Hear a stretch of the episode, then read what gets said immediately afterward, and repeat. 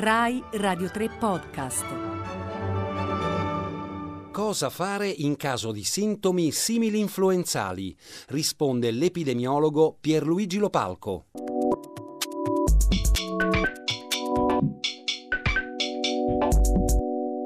Quello che sappiamo della infezione da nuovo coronavirus è che nella stragrande maggioranza dei casi decorre davvero con eh, dei sintomi molto generici, i cosiddetti sintomi simil-influenzali.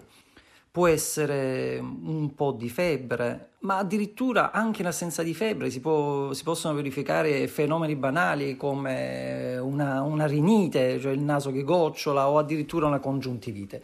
Bene, non dobbiamo in questo momento sottovalutare questi sintomi, perché anche in presenza di sintomi molto lievi possiamo essere contagiosi, quindi trasmettere il virus a chi ci sta vicino e se chi ci sta vicino è una persona che sfortunatamente può avere magari una eh, manifestazione più grave della malattia, eh, non è certo il caso di trasmetterla.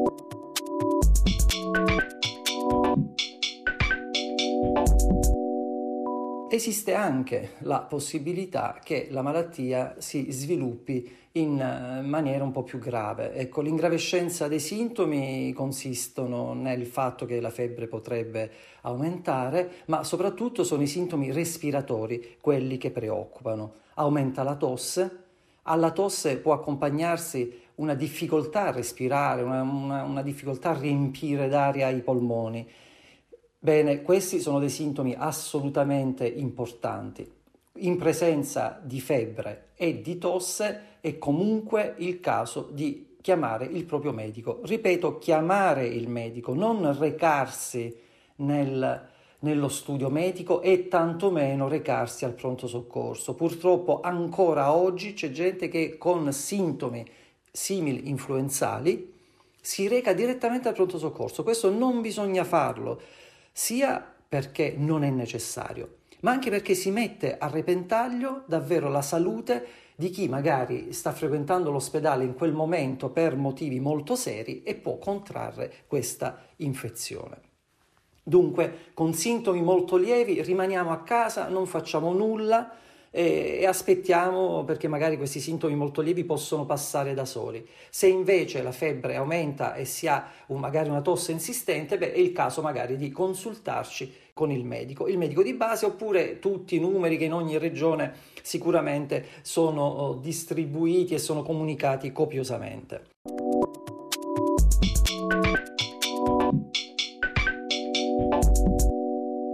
Cosa fare con i bambini? Bene, la buona notizia è che eh, i bambini quasi sempre eh, appartengono a quella prima categoria, cioè a quelli che eh, fanno un'infezione da coronavirus senza quasi neanche accorgersene.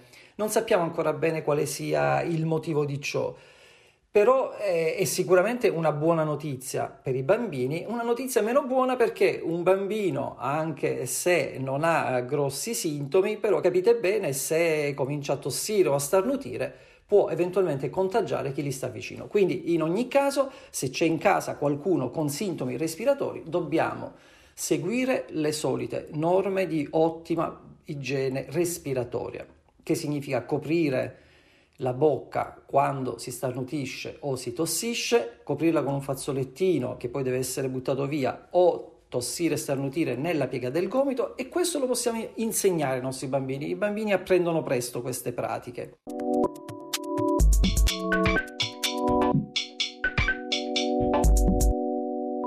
Ovviamente accanto all'igiene generale respiratoria, in casa se c'è qualcuno che tossisce e starnutisce più spesso, beh, dobbiamo anche mantenere una maggiore pulizia delle superfici. In, in casa non è necessario utilizzare tanto i disinfettanti, è molto importante invece che si pulisca molto spesso le superfici e, inutile dirlo, lavarsi sempre, sempre, sempre le mani.